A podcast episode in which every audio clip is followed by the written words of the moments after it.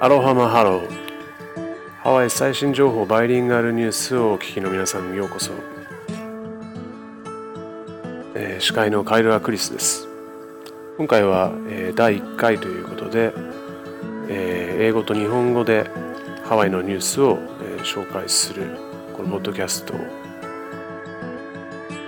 えーまあ、ちょっと探り探りという形になると思うんですがよろしくお願いします。早速では、えー、今日のトピックですね。ハワイのピジン語ある日近所を歩いていると駐車場に No bang my fence 過去フェンスを叩くなと書かれた看板がかかっているのを見つけた。英語話者ならここの看板に書かれている文章は誤っていて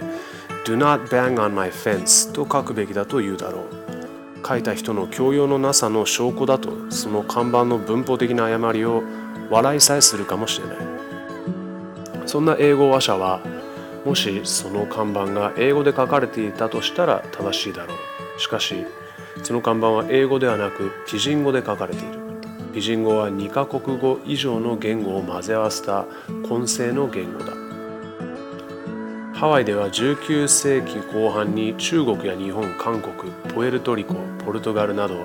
多様な場所からプランテーションで働くためにやってきた移住者がハワイのピジン語を発達させた。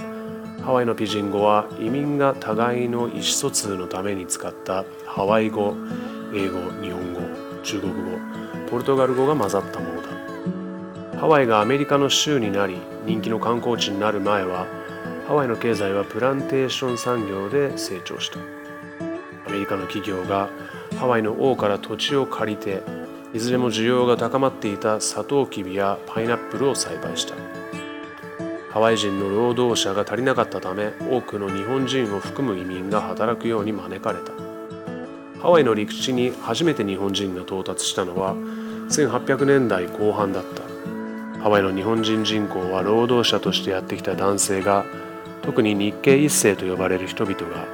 現地の女性と結婚しまたは日本から送られた写真花嫁学校写真交換だけのお見合いで嫁ぐ女性と結婚し住み着いて家庭を築き始めて年を追って増えた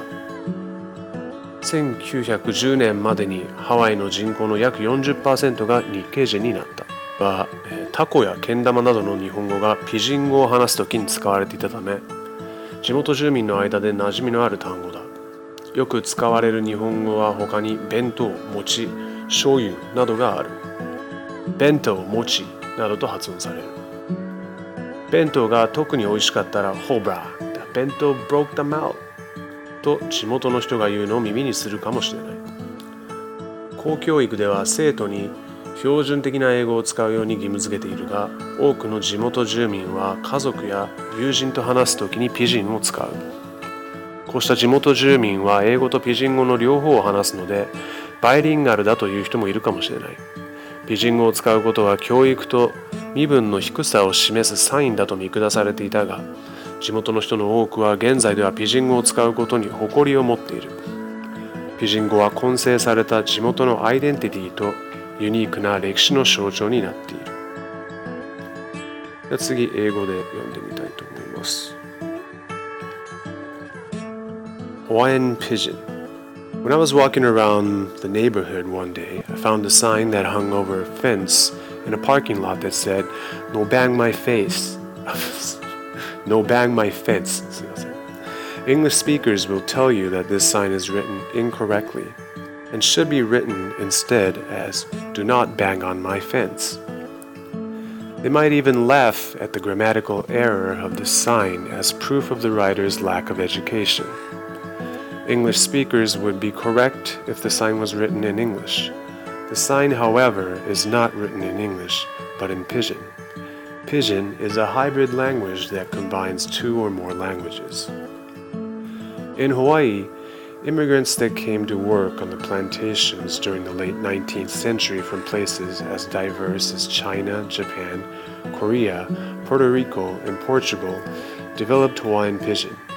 Hawaiian Pidgin is a mix of Hawaiian, English, Japanese, Chinese, and Portuguese that these immigrants used to communicate with each other. Prior to Hawaii becoming an American state, and a popular tourist destination, the Hawaiian economy grew with the plantation industry. American companies leased land from the Hawaiian king to grow sugarcane and pineapples, both of which were more and more in demand. Due to the shortage of Hawaiian laborers, immigrants, including many Japanese, were invited to work. The first Japanese arrived on Hawaiian shores in the late 1800s. The Japanese population in Hawaii grew over the years as men who arrived as laborers, especially among the first Issei generation, married local women or picture brides sent from Japan and began to settle and start families. By 1910, about 40% of the Hawaiian population were Nikkei or Japanese descent. As I mentioned in my previous essay, Japanese words like taco and kendama are f- familiar terms among locals because they are used to used to speaking in pidgin. Other Japanese words are often used include bento, mochi, and shoyu.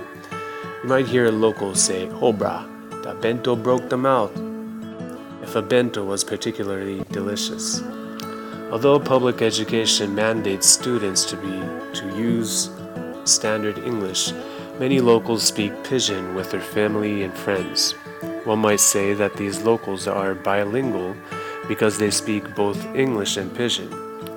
Although using pidgin was looked down upon as a sign of poor education and low class, Many locals take pride in using pidgin today. It has become a symbol of their hybridized local identity and their unique history. ということで、えーまあ、ハワイのピジン語についてのニュースというかまあエッセイだったんですけどもそうですね僕自身も、えー、ハワイに移り住んだ当時そうですね高校のところですね英語はまあある程度喋れたんですけどこのピジンが全く分からなくて、まあ、ただ当初もあ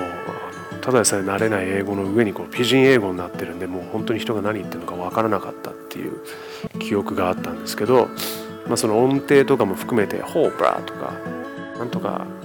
すごいなダダダダダや」って語尾に「や」をつけるとかそういうのにまあ慣れてきたらあのだいぶ理解力が高まってきたっていうのと、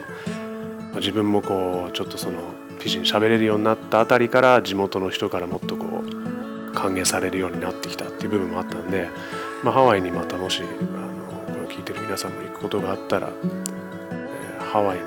ピジン・イングリッシュハワイのそうですね方言とも言えるピジンをちょっと注意して聞いてみると面白いんじゃないかなと思います。ということで今回は、えー、ピジンについて送ってきたんですけども、えー、次回またハワイの、えー、トピックについて紹介していきたいと思います。それでは、アロハまた。